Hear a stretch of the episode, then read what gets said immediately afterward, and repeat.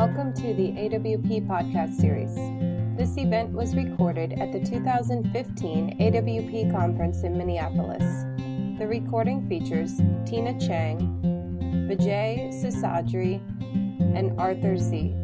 You will now hear Oliver De La Paz, Vice Chair of the AWP Board of Trustees, provide introductions.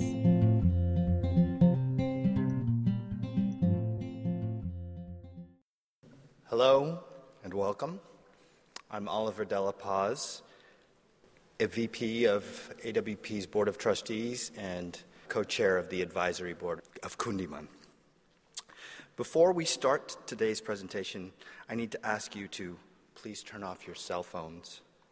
Remember, there is no flash photography allowed during the presentation, and to give the writers about 15 minutes after the presentation to get to the book signing table.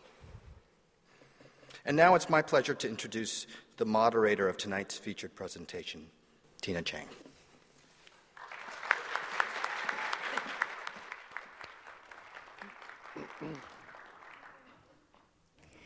Tonight, I'm deeply honored to introduce poetry's foremost and respected voices, Arthur Sze. and Vijay Seshadri, two poets whose aesthetics and craft pose varying questions, concerns, and prospects, but whose work draws upon deep examining and varying inspiration from philosophy to commercial fishing to physics. Arthur Sze was born in New York City in 1950 He's the author of 10 books of poetry, including Compass Rose, The Ginkgo Light, and The Redshifting Web, all from Copper Canyon Press. According to Kay Michel, Sze's work is characterized by its unusual combination of images and ideas, and by the surprising way in which he makes connections between diverse aspects of the world. In his poetry, he combines images from urban life and nature ideas from modern astronomy and Chinese philosophy, as well as anecdotes from rural and industrial America. In this way, he creates texts and captures and reflects upon the complexity of reality. His poems practice of muscularity of form and precision of observation with an ear tuned to lyric tension. The poise and elegance of his sound structures work in tandem with the exacting perspectives of topics as diverse as Buddhism, and complexity theory. In the richly textured worlds that Arthur Sze conjures, anything and everything has its spirited connections. Because his poems practice in observing all, his work defies any rigid categorization. His is a poetry that takes its cue often from nature, from deep listening, and the persistence of silence. Sze is also a respected translator and released The Silk Dragon translations from the Chinese, also from Copper Canyon, and he has also served as editor for Chinese Writers on Writing. He has received many honors, I'm not going to list them right now, and he was elected Chancellor of the Academy of American Poets in 2012 and is a professor emeritus at the Institute of American Indian Arts. He was the first poet laureate of Santa Fe, New Mexico, where he now lives. Vijay Seshadri is a poet, essayist, and critic who was born in India and came to the United States at the age of five. He's the author of the poetry collections Wild Kingdom, The Long Meadow, which won the James Laughlin Award, and Three Sections, which won the Pulitzer Prize in Poetry in 2014. The Pulitzer Committee described the book as a compelling collection of poems that examine human consciousness from birth to dementia in a voice that is by turns witty and grave, compassionate, and remorseless. Vijay Seshadri's work contemplates the intricacies of the lived experience and often surprises the reader as it veers headlong into humor. The more intricate feelings of grief, disappointment, and doubt are equally balanced with wit and lightness of being. His poems have also been known for the tremendous weight of their vision. His poem, The Disappearances, appeared on the back cover of The New Yorker in the aftermath of September 11th, and it spoke to a nation's mourning. Though it was written as a reflection of John F. Kennedy's assassination in 1963, it resonated with the American public in the new millennium. And I'll quote from it On a day like any other day, like yesterday or centuries before, in a town with the one remembered street, shaded by the buckeye and the sycamore, the street long and true as a theorem, the day like yesterday or the day before, the street you walked down centuries before the story the same as the others, flooding in. From the cardinal points is turning to take a good look at you. Our esteemed poets who are reading tonight have inspired generations of poets. They have each created worlds in which readers could reside and be challenged and prompted and enlightened. The impact that they've had on audiences living here and abroad is clear, and their domestic and international reach is undeniable. As poets, translators, essayists, and thinkers, their work has expanded the canon of American poetry. It is my deep privilege to welcome our first poet, Vijay Seshadri.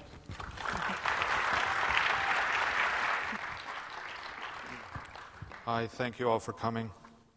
Whenever I come to AWP, I always run into many, many people whom I know, and a lot of them say, What are you working on? And lately I've been saying, Well, I'm working on a memoir. And this happened a while ago when I was at AWP, and I was also saying I was working on a memoir, the same memoir that I was working on then, I say I'm working on now, and I was only saying I was working on it then because, you know, I somehow never seem to be able to finish this memoir that I'm working on. And I'm going to start with a poem that uh, is called Memoir, that addresses, you know, that was written, it doesn't address this frustration, it was written out of it. Memoir. Orwell says somewhere that no one ever writes the real story of their life. The real story of a life is the story of its humiliations. If I wrote that story now, radioactive to the end of time, people, I swear your eyes would fall out. You couldn't peel the gloves fast enough from your hands scorched by the firestorms of that shame. Your poor hands, your poor eyes, to see me weeping in my room or boring the tall blonde to death. Once I accused the innocent. Once I bowed and prayed to the guilty. I still wince at what I once said to the devastated widow. And one October afternoon, under a locust tree whose blackened pods were falling and making illuminating patterns on the pathway, I was seized by joy, and someone saw me there. And that was the worst of all lacerating and unforgettable.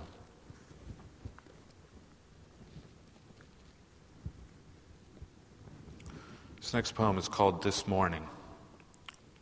It's kind of always been a dream in American poetry in the time that I've, you know, written it and read it a dream of writing a poem of the moment, the absolute moment, and you know, it was very much a project of the New York School of Poets, and I grew up on those poets. O'Hara, especially with his lunch poems, he would go have lunch, and then he'd come back to his office and write a poem about, you know, his lunch date. One morning I sat down and I said, I'm going to write a poem like that, and it's called This Morning. First, I had three apocalyptic visions each more terrible than the last. The graves open and the sea rises to kill us all. Then the doorbell rang, and I went downstairs and signed for two packages. One just an envelope, but the other long and bulky, difficult to manage. Both for my neighbor Gus. You're never not at home, the FedEx guy said appreciatively. It's true. I don't shave or even wash. I keep the air conditioners roaring. Though it's summer, one of the beautiful red and conifer green Bayside fuel oil trucks that bed down in the depot by the canal was refreshing the subsurface tanks with black drafts wrung from the rock, blood of the rock sucked up from the crevices. The driver looked unconcerned. Leaning slightly on each other, Frank and Louise stepped over his hose and walked by slowly on the way to their cardiologist.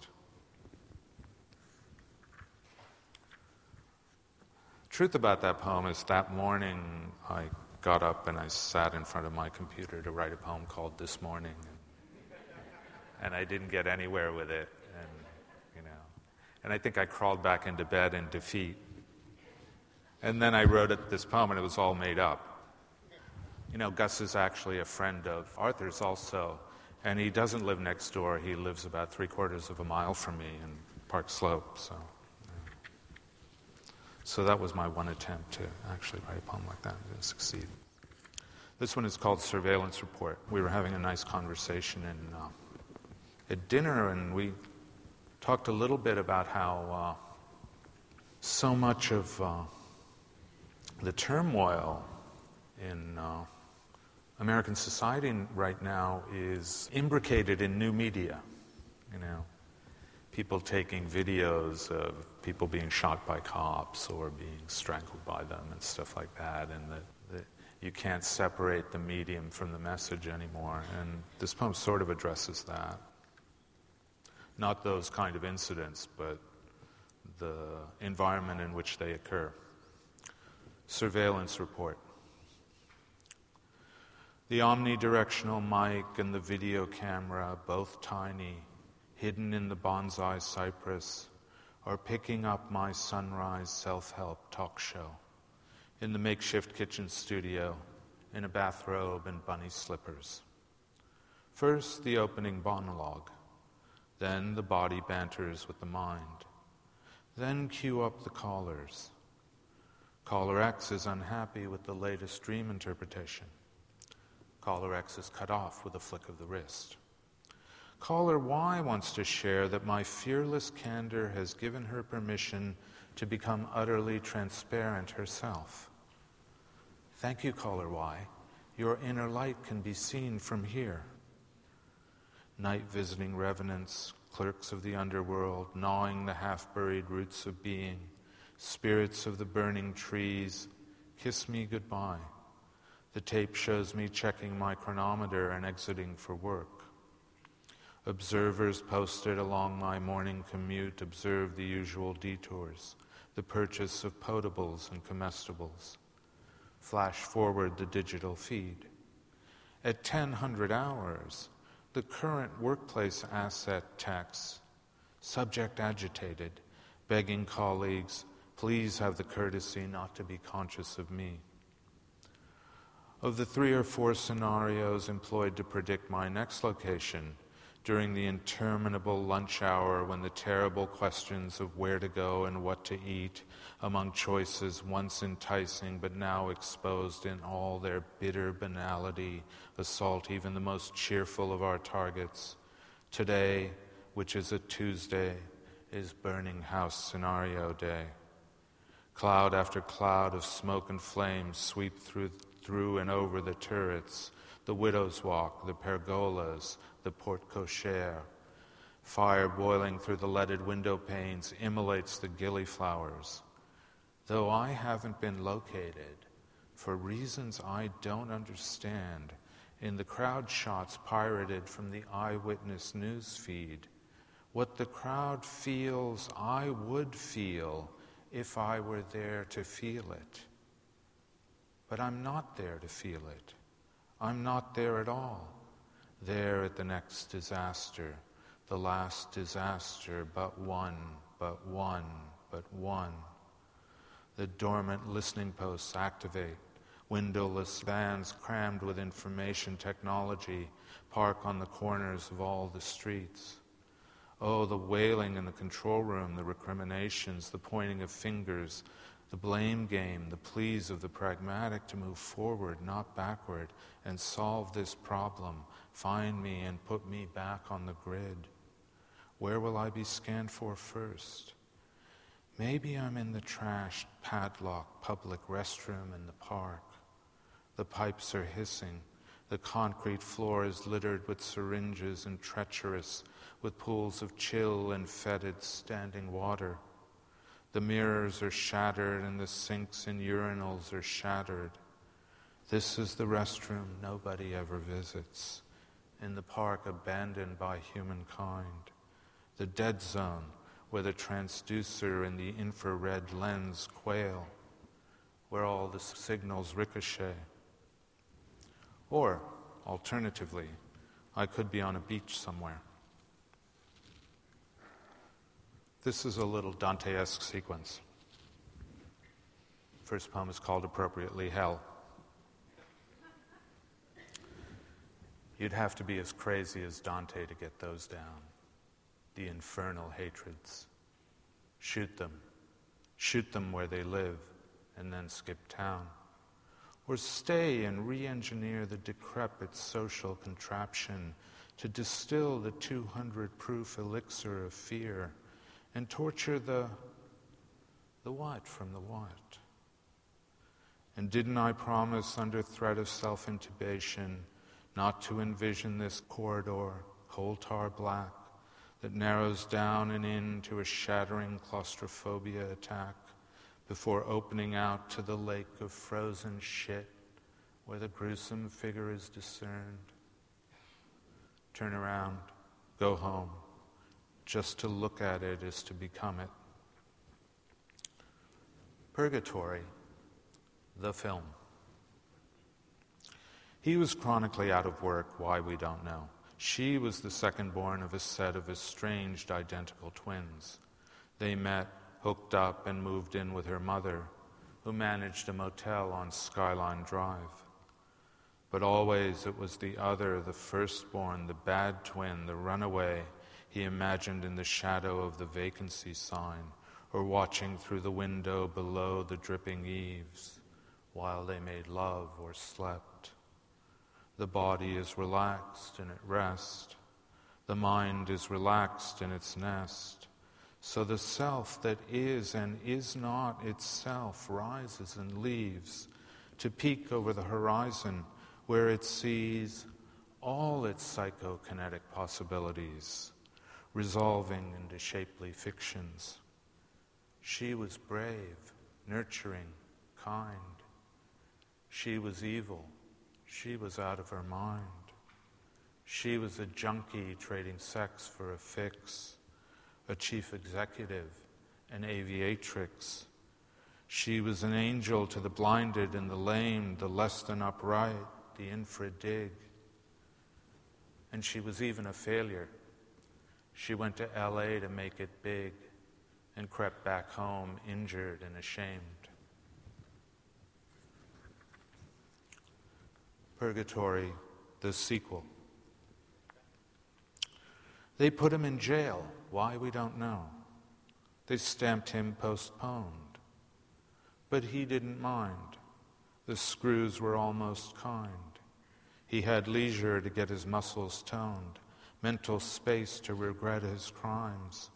And when he wasn't fabricating license plates, he was free to remember the beauty that not once but a thousand times escaped him forever and escapes me too. Ghosts of a mist drifting across the face of the stars, Jupiter triangulating with the crescent moon and Mars, prismatic fracturings in a drop of dew. Heaven. There's drought on the mountain Wildfires scour the hills. So the mammal crawls down the desiccated rills, searching for the fountain, which it finds, believe it or not, or sort of finds. A thin silver sliver rises from an underground river and makes a few of the hot rocks steam and the pebbles hiss. Soon the mammal will drink but it has first to stop and think its reflexive, impeccable thought. That thinking comes down to this mystery, longing, thirst. This is a dramatic monologue. It's called Script Meeting, and it's in the form of a, a producer talking to a writer about his script script meeting. So there's this guy, what is he? 40, 50? He has a condition, a history, exurban, depressed but alert. His senses are sharp. He hears the little hiccups embedded in the pattern of sound. Sleepwalking in the woods, premonitions of cataclysms, flashback to black ops, all of which you do a nice job of establishing under the opening credits. Dimple, we might say, the emptiness of his days. And then, next, cue the family memories the accident on I 5, the 18 wheeler, rain, fog, a doe, the lake, the stalled outboard motor, the rogue wave, the explosion in the warehouse, which is very good. Something needs to be blown up right about here. But we have to know what actually happened sooner rather than later. Remember, our reputation as a studio is built not on suspense, but on horror. We like the genetically engineered second wife and son. The zombie in the basement, not so much. Only a little bit less tedious than his guilt soaked diary entries in a fine copperplate hand are the drooling flashes of nobility interspersing his psychotic episodes. You have his eyeballs twitching out of their sockets right here. And how many times have we seen that before? How many times have we left the multiplex disappointed, convinced our needs will never be satisfied by the world's mimetic gestures? Don't leave us feeling like that. Stick with your guy. He's his own zombie, he haunts his own nights. Not in this life will he tear himself from the bank of the burning river hot footing it on the radiating marl as his arrow of longing seeks the other shore. Not in this life or the next. Show us what that means to him and what he means to it. As our master said so long ago, in the London drawing room brilliant with candelabras, here let us linger as the cold fired Victorian ambience curses outside. Never forget that both in art and that which art comprehends, the whom you create is the key. It is to the whom you create that the what, after all so trivial, so adventitious upon examination, will, or as likely will not, happen. The rest we can manage digitally. And uh, I'm going to end with this poem. This poem has a title out of English literature Trailing Clouds of Glory, which is one half of two lines by William Wordsworth in uh, his Immortality Ode. And I chose it because that poem is, of course, about the migration of the, the soul into the body and the subsequent kind of entrapment of the soul in materiality. It's a very Manichaean poem, actually, when you think about it.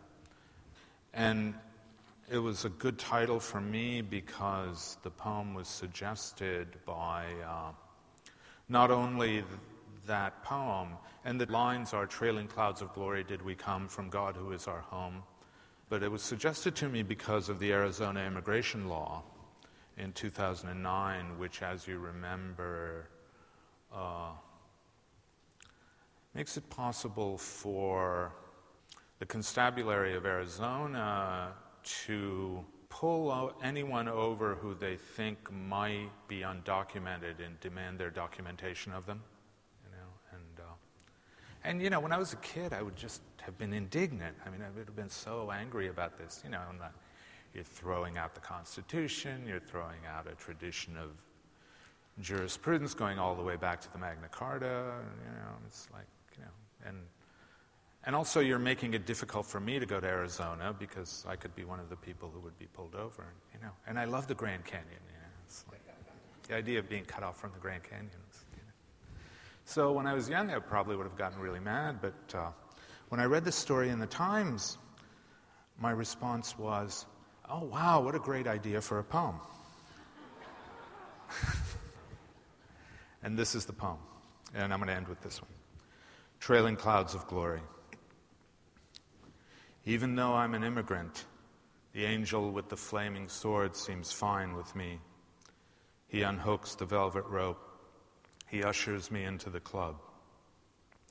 Some activity in the mosh pit, a banquet here, a panhandler there, a gray curtain drawn down over the infinitely curving lunette Jupiter in its crescent phase, huge, a vista of a waterfall with a rainbow in the spray, a few desultory orgies, a billboard of the snub nosed electric car of the future. The inside is exactly the same as the outside, down to the MC with the yellow spats. So, why the angel with the flaming sword, bringing in the sheep and waving away the goats? And the men with the binoculars, elbows resting on the roll bars of jeeps, peering into the desert? There is a border, but it is not fixed. It wavers, it shimmies, it rises and plunges into the unimaginable seventh dimension before erupting in a field of Dakota corn. On the F train to Manhattan yesterday, I sat across from a family threesome, Guatemalan by the look of them, delicate and archaic and Mayan, and obviously undocumented to the bone. They didn't seem anxious. The mother was laughing and squabbling with the daughter over a knockoff smartphone on which they were playing a video game together. The boy, maybe three, disdained their ruckus. I recognized the scowl on his face, the retrospective, maskless rage of inception. He looked just like my son when my son came out of his mother after 30 hours of labor. The head squashed, the lips swollen the skin empurpled and hideous with blood and afterbirth. Out of the inflamed tunnel and into the cold room of harsh sounds. He looked right at me with his bleared eyes. He had a voice like Richard Burton's. He had an impressive command of the major English texts. I will do such things what they are, yet I know not. But they shall be the terrors of the earth, he said. The child, he said, is father of the man. Thank you.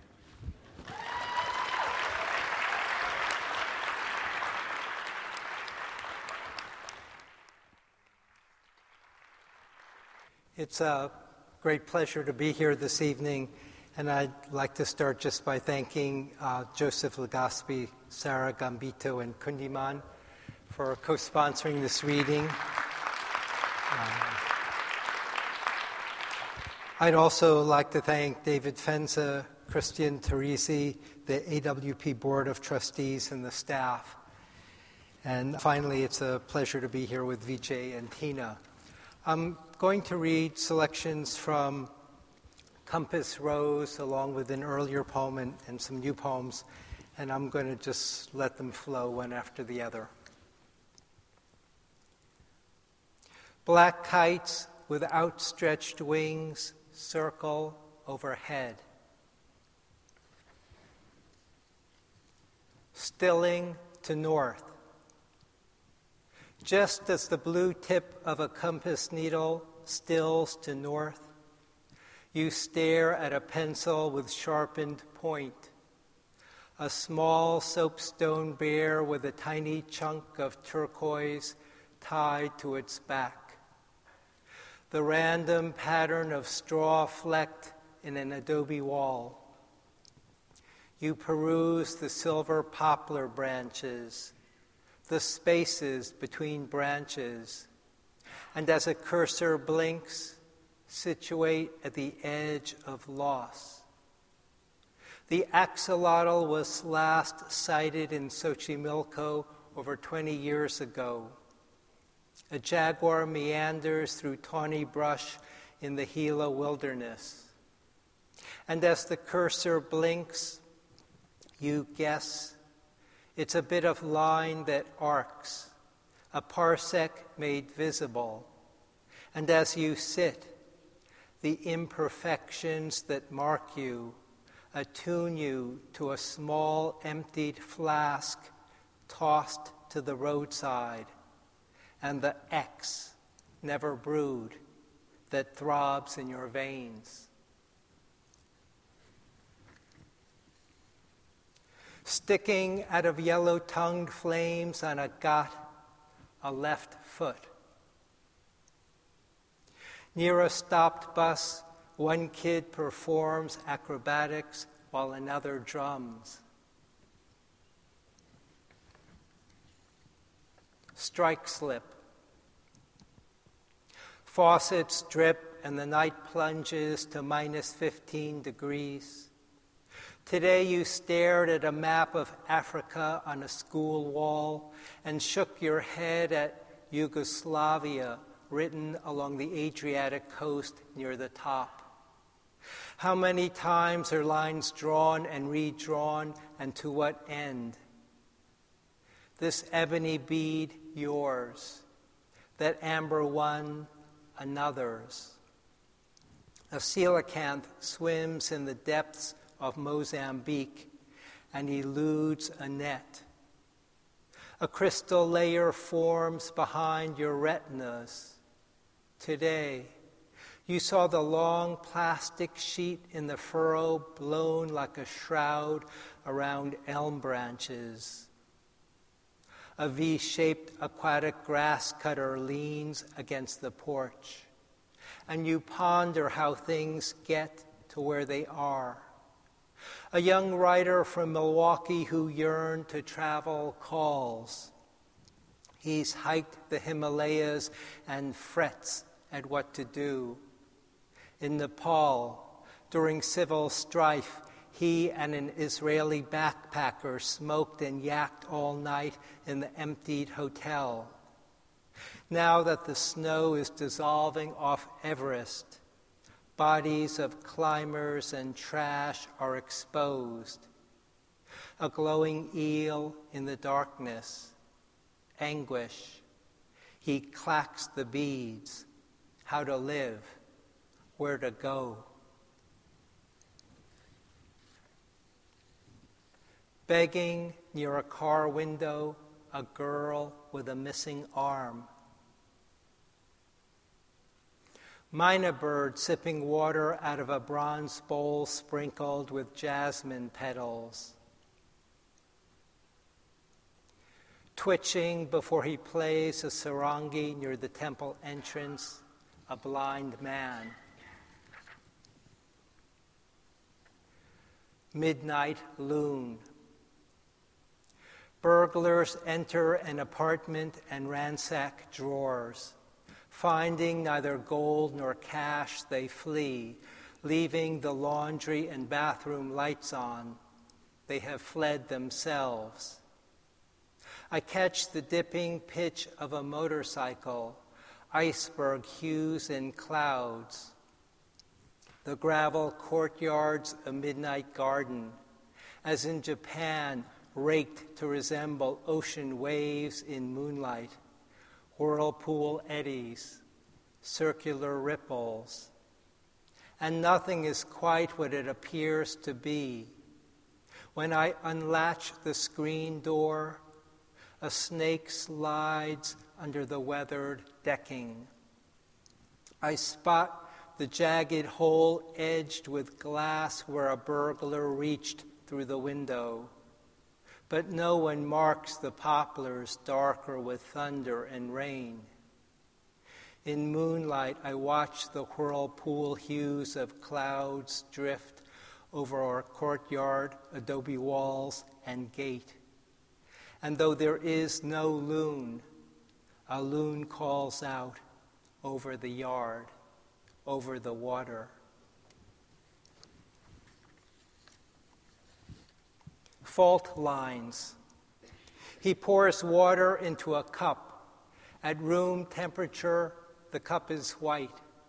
But after he microwaves it, and before steeping a tea bag with mint leaves, he notices outlines of shards have formed above the water. As the cup cools, the lines disappear. Now he glimpses fault lines inside himself and feels a Siberian tiger pace along the bars of a cell. Black, orange, white. Black, orange, white, and feels how the repeating notes send waves through him. His eyes glisten and he tries to dispel the crests. But what have I done? What can I do? Throbs in his arteries and veins. Today he will handle plutonium at the lab and won't consider beryllium casings. He situates the past in the slight aroma of mint rising in the air. Sometimes he's an astronaut suspended above Earth, twisting on an umbilical cord. Sometimes he's in the crosshairs of a scope and tiger stripes flow in waves across his body. Comet Hyakutake. Comet Hyakutake's tail stretches for 360 million miles. In 1996, we saw Hyakutake through binoculars. The ion tail contains the time we saw bats emerge out of a cavern at dusk. In the cavern, we first heard stalactites dripping. First silence, then reverberating sound. Or touch reverberates and makes a blossoming track. A comet's nucleus emits X rays and leaves tracks. 2,000 miles away, you box up books and in two days will step through the invisible rays of an airport scanner. We write on invisible pages in an invisible book with invisible ink. In nature's book, we read a few pages. In the sky, we read the ion tracks from the orchard. The apple orchard where blossoms unfold, where we unfold. Budding, the child who writes, the puzzle comes to life elated, puzzled, shocked, dismayed, confident, loving, minutes to an hour. A minute, a pinhole lens through which light passes.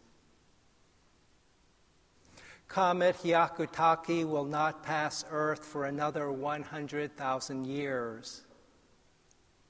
No matter, ardor is here and to the writer of fragments, each fragment is a whole.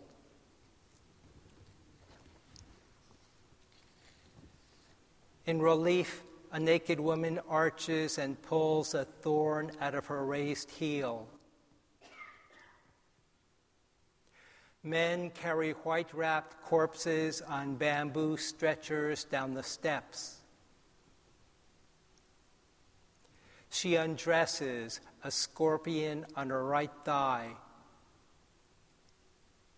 A boy displays a monkey on a leash, then smacks it with a stick.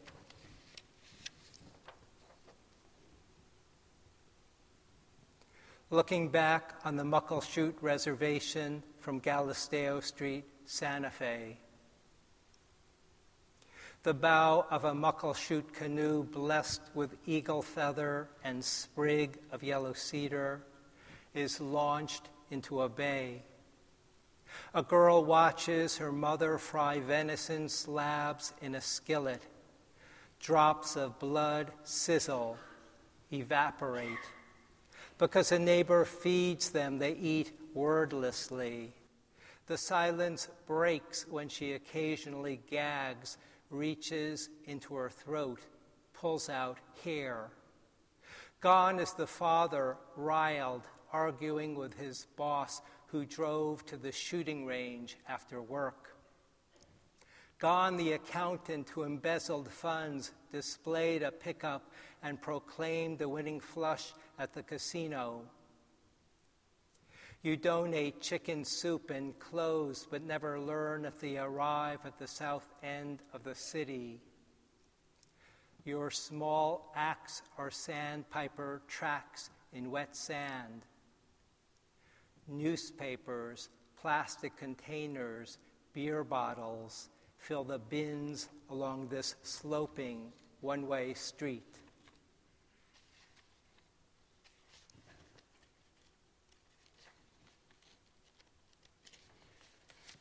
Sight lines. I'm walking in sight of the Rio Nambe. Salt cedar rises through silt in an irrigation ditch.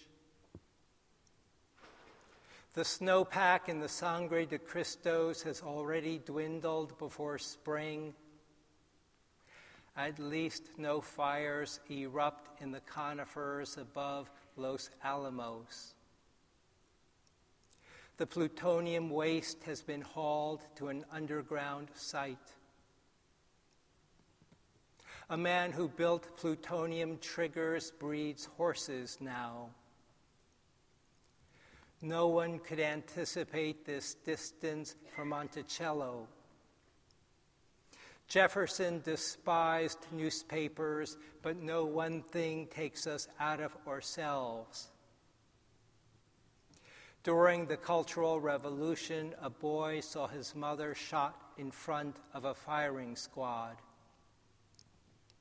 A woman detonates when a spam text triggers bombs strapped to her body. When I come to an upright circular steel lid, I step out of the ditch. I step out of the ditch, but step deeper into myself. I arrive at a space that no longer needs autumn or spring. I find ginseng where there is no ginseng, my talisman of desire.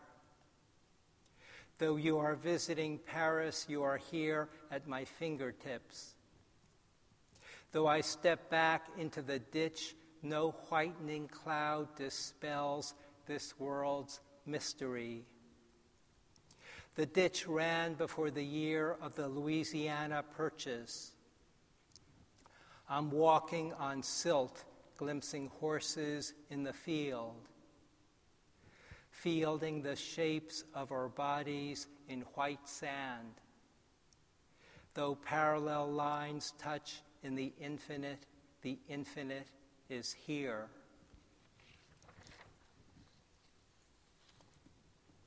The curvature of earth. Red beans in a flat basket catch sunlight. We enter a village built in the shape of an ox stride up an arched bridge over white lilies, along houses, water coursing in alleyways connects ponds. Kiwis hang from branches by a moon doorway. We step into a two story hall with a light well and sandalwood panels. In a closet of the mahjong room, is a bed for clandestine encounters. Acacia tree shades a courtyard corner. Phoenix tail bamboos line the horse head walls. The branching of memory resembles these interconnected waterways. A chrysanthemum odor permeates the air, but I can't locate it. Soldiers fire mortars at enemy bunkers while Afghan farmers pause, then resume slicing poppy bulbs and draining resin. A caretaker checks on his clients' lawns and swimming pools. The army calls. He swerves a golf cart into a ditch. The surf slams against black lava rock against black lava rock, and a welt spreads across his face. hunting for a single glow in the dark jigsaw piece, we find incompletion a spark. We volley an orange ping pong ball back and forth. Hungers and fears spiral through us, forming a filament by which we heat into Argentine light.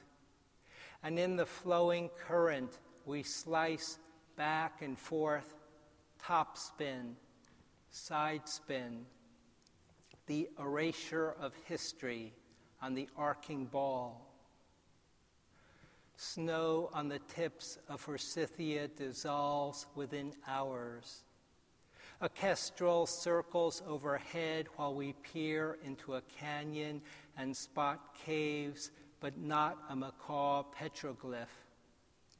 Yesterday, we looked from a mesa tip across the valley to Chimayo, tin roofs glinting in sunlight.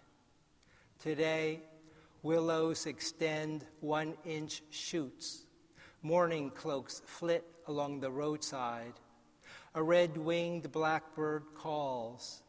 Though the March world leaves and branches, I ache at how mortality fissures the lungs, and the pangs resemble ice forming, ice crystals, ice that resembles the wings of cicadas, ice flowers, drift ice ice that forms at the edges of a rock midstream, thawing whole in ice, young shore ice, crack in ice caused by the tides. Scissors snip white chrysanthemum stalks, auburn through a black tea bowl rim. Is water to Siberian irises as art is to life? You have not taken care of tying your shoes. A few nanoseconds, a few thousand years. Water cat laps up the Taf estuary to a boathouse. Herrings shimmer and twitch in a rising net. Rubbing blackthorn oil on her breasts. In a shed, words.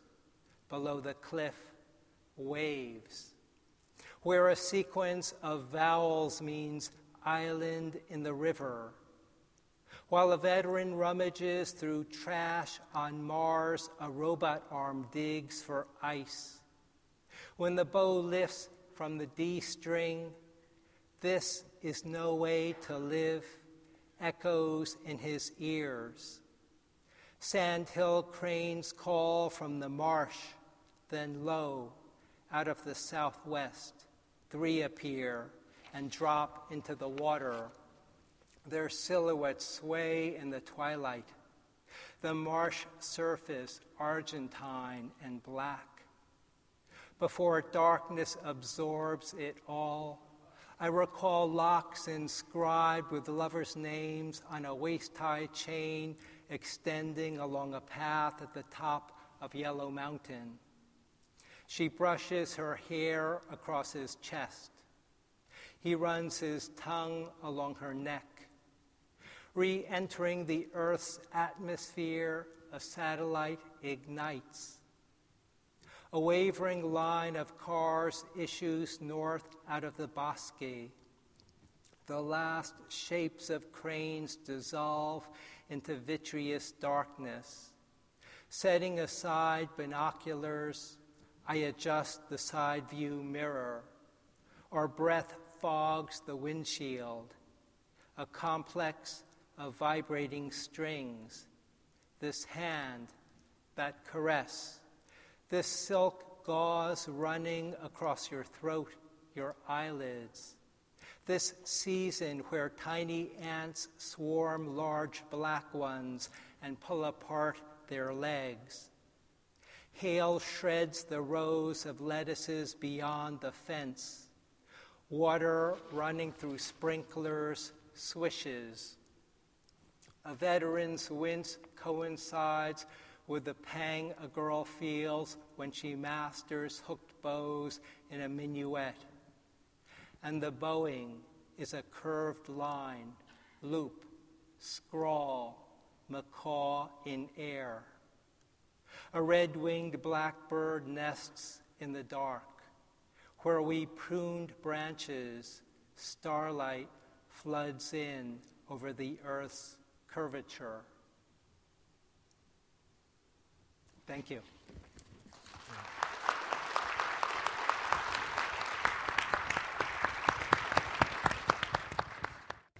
Well, thank you both, Arthur and Vijay. I'm so grateful. I've, I've read your work and admired your work for such a long time. So it's very nice to sit down with the both of you.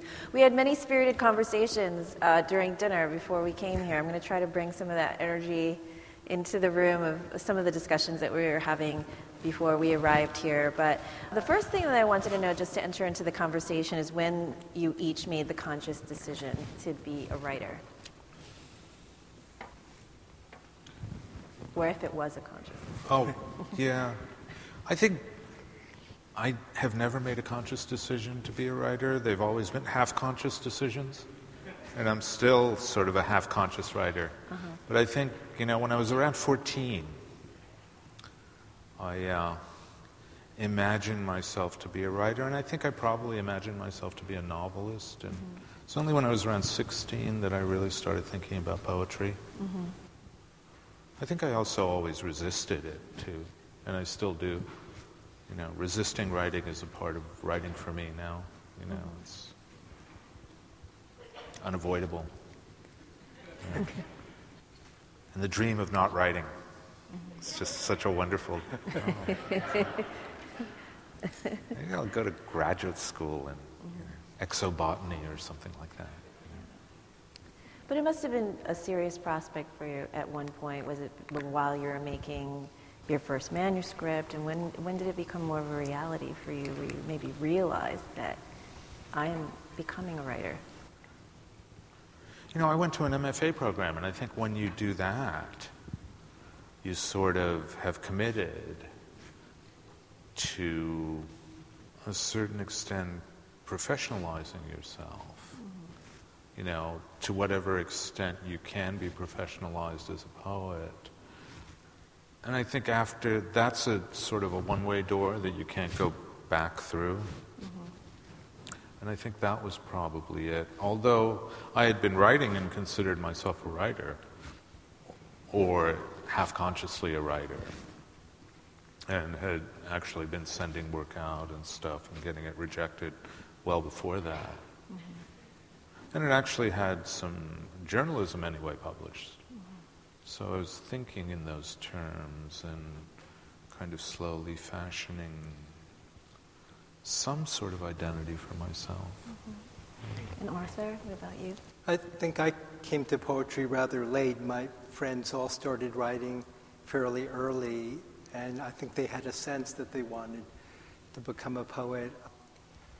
We mentioned MIT at dinner. we were just talking, and actually, I was a um, freshman at MIT. My father graduated uh, from there and wanted me to be an engineer.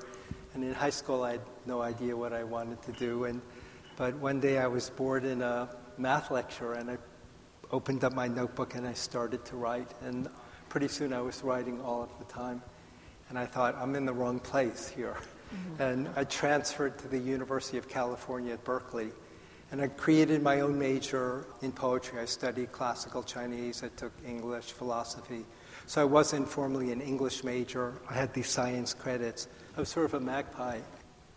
But when I was at Berkeley and when I was reading ancient Chinese poetry and translating them and writing my own poetry, I think it was then that I thought this is what I really want to do. That even though I was good at math and science, it was something that had sort of come from the outside, from immigrant family expectation, and I had no idea where the poetry was going to take me, but it was so exciting. I never went to graduate school. I kept delaying and delaying, and then and then mm. it just didn't happen. Mm-hmm. Yeah, yeah. I started out in mathematics too, mm. and uh, you know, and I wound up in philosophy, so I never quite got to literature either oh. until later on. Although I, I, was a secret reader, you know. I was secretly reading, you know, Zhukovsky in the dead of night, you know, under the covers with a little flashlight, reading A, you know, so no one would see me. But yeah.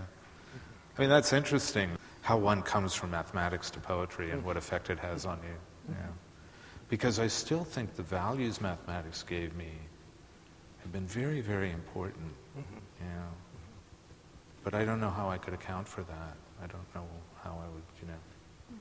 But I think with Arthur's poetry, I really see it. You know, I've always kind of seen that background somehow, some kind of connection in the spaces the poems make. Mm-hmm. Yeah, I see. But the math is there in your work too. I'm thinking of like imaginary number, which right. is a wonderful, you know, what is a square root of minus one? Or it's fun to be able to play imaginatively in that kind of. Obviously, you can use that language as a way to make the lyric less obvious, you know, in danger of, say, being sentimental or whatever, or being able to use a kind of rigor to the language. Yeah, yeah. Yeah, I mean, I think it's very useful to study that stuff. And logic, too. Mm-hmm. I always found that fascinating, you know. And when I studied philosophy, it was,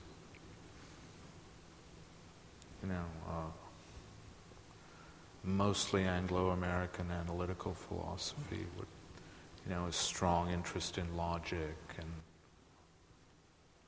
and what I liked about that, I think, and and I think it's a value I retain still, is uh, that you know there are many ways to prove a proposition or a theorem, but there's only one way that's elegant, you know. Mm-hmm.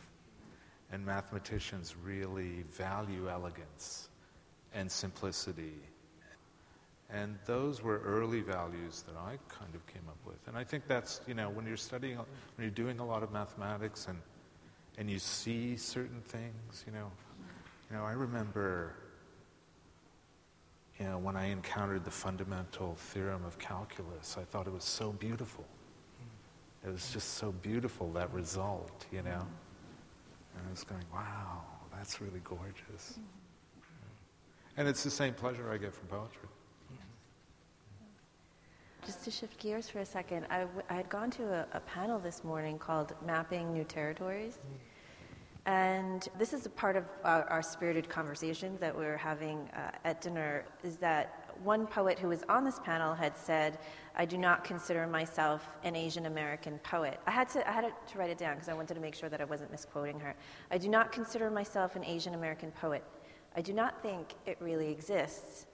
So I think it was a little bit more complicated than that when she was talking about her body and how her body traveled through through the world and how it informed her sense of identity. And we had a lot of discussions about dinner and at, at dinner about this. And I just, I guess, I just wondered, in relationship to that discussion, what what is your relationship to that title or that role, Asian American poet? You know, interestingly enough, I was at a panel on Celan, and uh, Pierre Joris is one of Celan's translators who did the big FSG Celan said in, a, in the Q&A that, you know, it's a mistake to think that language is something available to you that you can infuse your feelings into, mm-hmm. you know.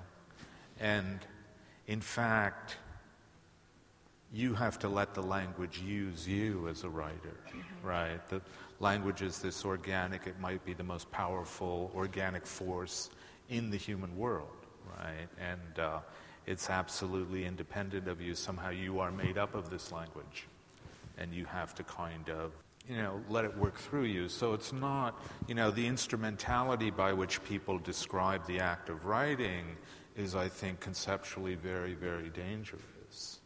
You know, we don't use language as an instrument in order to express our feeling or express our identity or anything like that. You know, and uh, you know, for better or worse, the language we, you know, we inhabit that surrounds us and that flows through our minds is the English language, right? And that's our fundamental identity.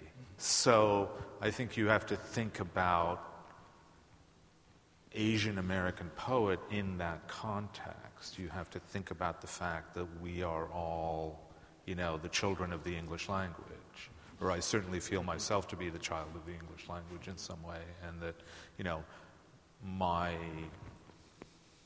activity or my art has to do with something I do with that language. And the particular facts of my life and my history, you know, mm-hmm. they're accidental. They're just sort of, you know, the, the givens, right? You know, they're not really the essentials of the activity of art.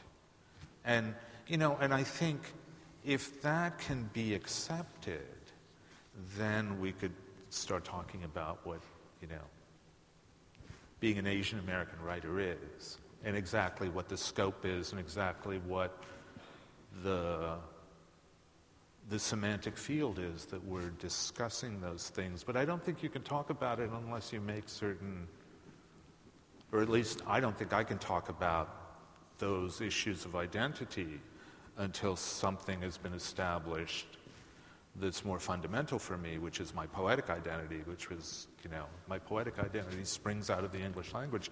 And a very sort of springs out of a, a way of using English that is very biased towards sort of the Atlantic seaboard and England itself.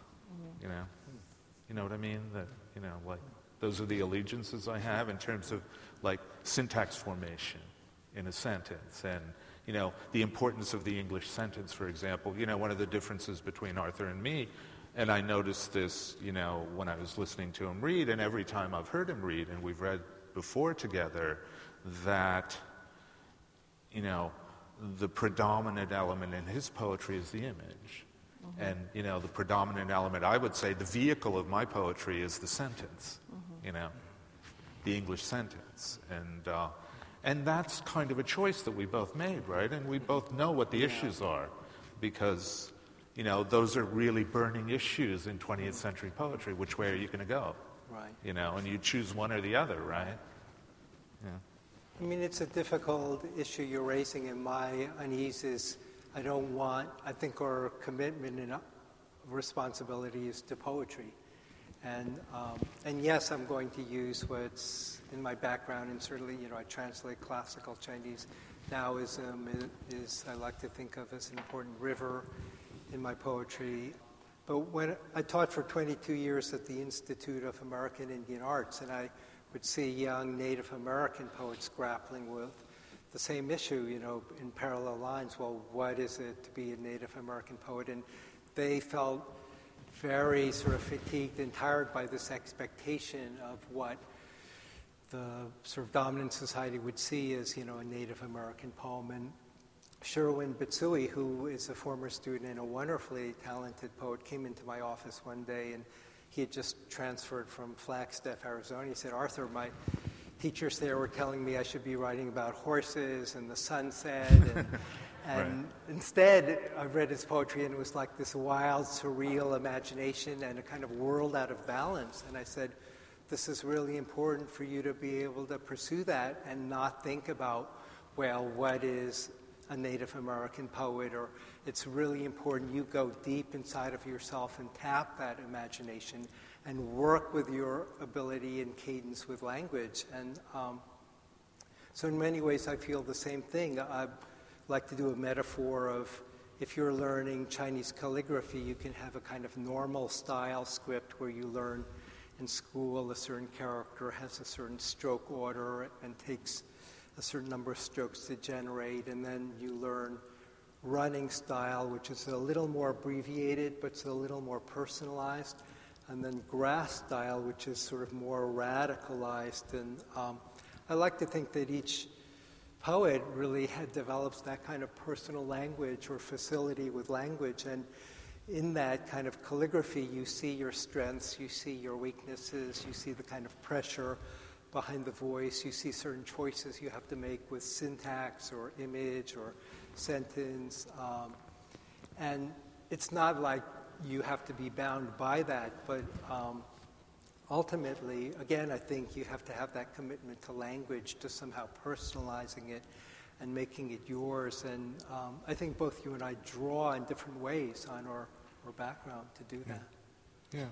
I mean, I think the thing about background is sort of important, but whatever your background is, you have to be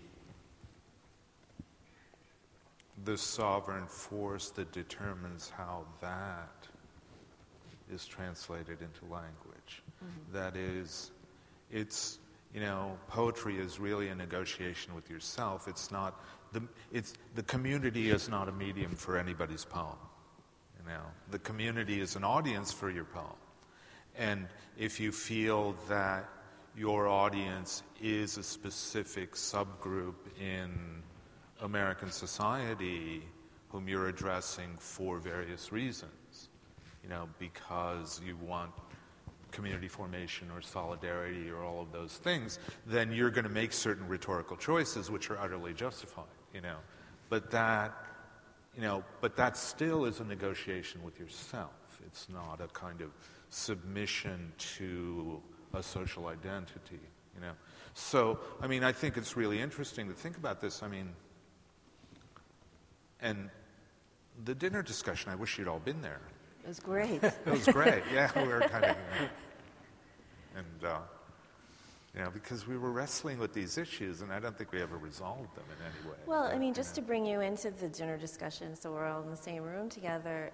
We had been talking very much about a, a book that everybody's reading right now, which is Citizen, an American lyric, which is also published by Graywolf, and Claudia Rankine's book has just captured the public's imagination. And it was just said that at that particular reading, it was just it was a packed house because everybody was really hungry to well hear from her. I think I mean hear from all the mm-hmm. authors, but people, there's been this fascination with it, and I think it's because well for many different reasons. But one of them is that it's really bringing to the forefront this conversation that we've really needed to have about race. And I guess the question that I posed to the group was Claudia Rankine's book really sort of opens up this discussion, pushes the envelope, and who could I think of, of in terms of who is an Asian American poet who is doing the same thing? And then that sort of fueled the conversation forward. And I don't even think that we ever really got to an answer, but one of the answers was that I think one of the things that we brought up is that that's really being answered by the um, performance. The performance poets are really doing that right now. Um, and I think we got to some other poets there as well. But uh, Vijay, you said something, and I'm just going to quote you, okay, for a second. You said society imposes an identity on you because of the way you look. Your struggle as a self has to do with an identity being imposed on you that you know is not your identity. You don't think of yourself as an external representation or even your national origin or anything like that. You don't reduce yourself to that. So, how do you think that your work has, has spoken to that? Because I think in your larger, the prose pieces, which I think anchor each of your books, I think that those actually spoke to, to that sense and that struggle. I think. I mean, you could think differently. Yeah, yeah. I mean, if something happened to me that out of kind of the way society thought of me, that had literary interest or value, mm-hmm. there was a good story or something like that, you know, I would definitely use it. And I would definitely use the way in which, you know, there's a long essay in my second book about my father's obsession with the Civil War when we were in, living in Ohio in the early 60s, and that was kind of I re- realized retrospectively that he got interested in it because that was the 100th, right around then was the 100th anniversary you know, just as right around now is the 100, around the 150th anniversary of the end of the Civil War. And, uh, you know, and that's just really fascinating. But it's fascinating because it's so improbable, right? That it rises to the level, level of kind of what I would consider literary merit, mm-hmm. right? It's worth writing about because it's really strange for this guy from South India who's a physical chemist to suddenly be, be driving his children God knows where to see a Civil War battlefield. I mean, and we thought it was strange, and we thought he was kind of, you know, and we went along because he was our father, you know. we had to. I mean, we couldn't, you know. But you know, so what's interesting to me about that is the paradox that's literary. I mean, it is sort of a, a story of assimilation in a way, and it's a story of immigration, and it's a story of race because he was interested in the Civil War because the Civil War is about race, right? And he was very much a part of the left when he was in India, and uh, he really understood something like the Civil War from the point of view of the international socialist left. And, uh, but he was also fascinated by the details because he was a scientist, he was an empiricist. And, you know, it has a kind of, it has those elements in it that do have to do with identity. But what was interesting to me about it was character, mm-hmm. right? And that's something that's has a bedrock interest, right? It doesn't have an interest that's secular. It has an interest that's, you know, eternal in some way. It's not an interest, a momentary interest of a certain epoch that needs certain stories to be told. And I'm not saying those stories aren't good. I think, you know, literature serves many different purposes. And one of those purposes is certainly to tell the stories of your time. You know, but what was interesting to me about was just character. You know, the character of this very strange man who, very mysteriously to me, and it's still quite mysterious how he became my father and I became his son. I mean, we both always looked at each other and shook our heads in amazement that, you know. And now I look at my son and I shake my head and I go, you know, I want to see those hospital records. Did uh-huh. they switch babies on me? How did I get this kid? Yeah. yeah. I think whether you're talking about Claudia's work or you're talking about the most esoteric, seemingly asocial piece of writing, there has to be a selfish interest on the part of the writer that is utterly independent of any desire to vitiate the bad forces in the world or change the world or anything like that. I don't think writers write from those motives. I mean, I don't think they possibly can. And I don't, you know, I think if Claudia were here and we asked her, she would probably say, no, I really found this interesting. I found it compelling to my imagination, and that's why I wrote. And of course, I want to make the world a better place, and I want to make the world a more just place, right?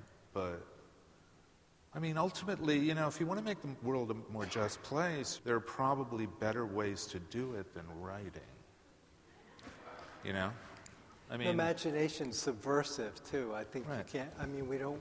You don't want to be reductive, and in some ways, I feel like if you try, it's sort of like water. If you try and move it, the writing in a certain direction, you find that all sorts of yeah. forms of resistance will happen. And ultimately, I mean, for me, the most interesting poems are the ones where I don't know what I'm doing. You know, if I know what, what I'm doing or where it's going, then it, it's like there isn't a lot of discovery.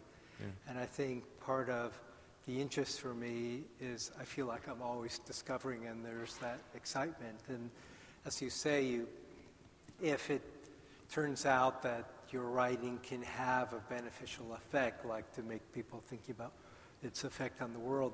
To me, it's, if I tried to write a poem that had that as an objective, it would be probably a pretty bad hmm. piece of writing. It would be polemical. It would be.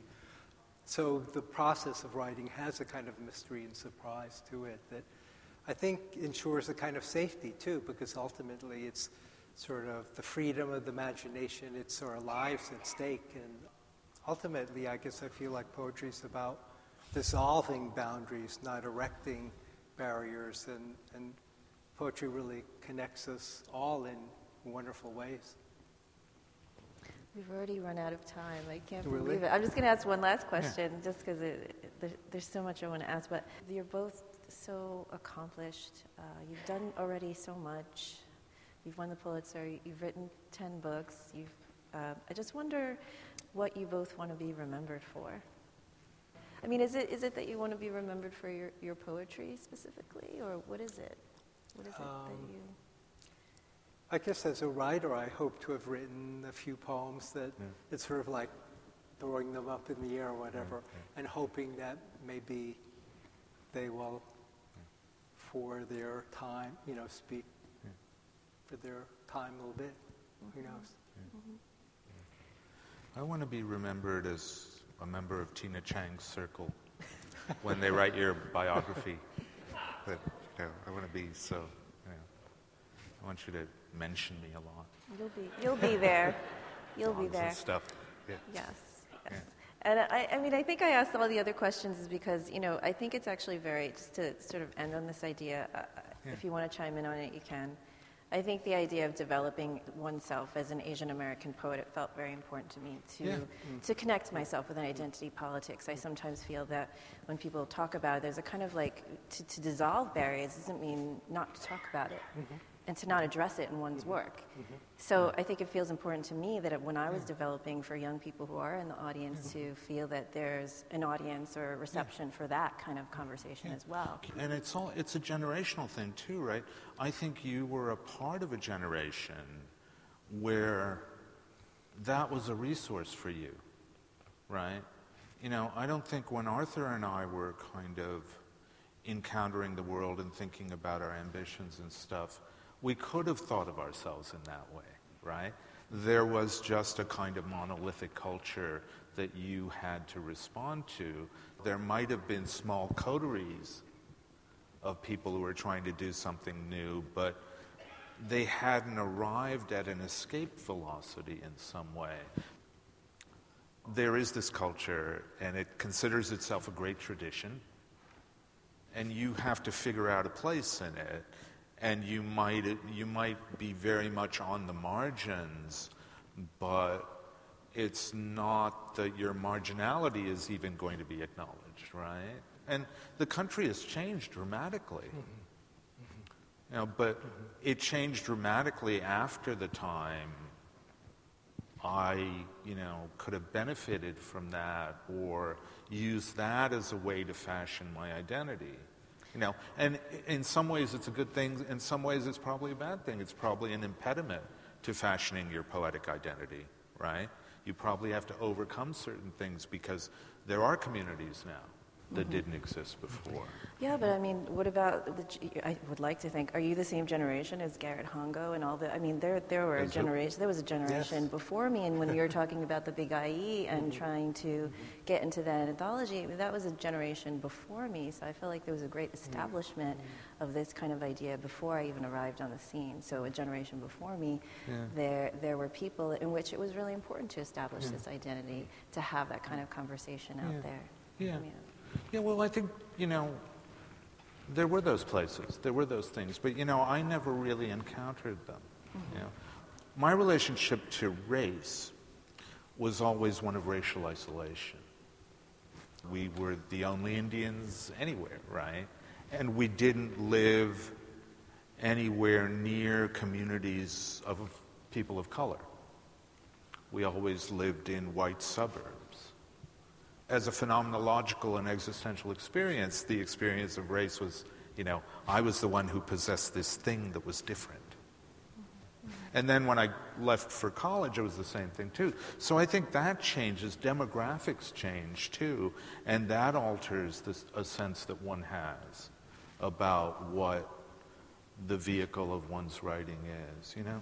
But I think still, at the same time, I'd ultimately have to say that that's none of this is as important as language and your relationship to language, what choices you're making about language, whether you are going to, you know, be a realist, and whether you are going to write about society, or whether you're not going to write about society. If you're not going to write about society, then your identity is not as significant to the making of the poem. You know, if you're not going to write about history, if you're going to write about nature, we all experience nature the same way, right? And if you're going to write, say, about the body, mm-hmm. About the about the body, you know, not the external body with the skin, but say your organs, mm-hmm. you know? I mean, if you're going to write about your liver and your spleen and, you know, your Isles of Langerhans, if you're going to make poems about those things, right? You know? Are those racialized? No, they're not, you know? But, you know, I'm sure great poems could be made about the spleen, right? I think there, there's an anthology there, Jeff. the organ anthology. Yeah. So thank you. There's so yeah. much I want to say, but yeah. thank you so much. You. thank you.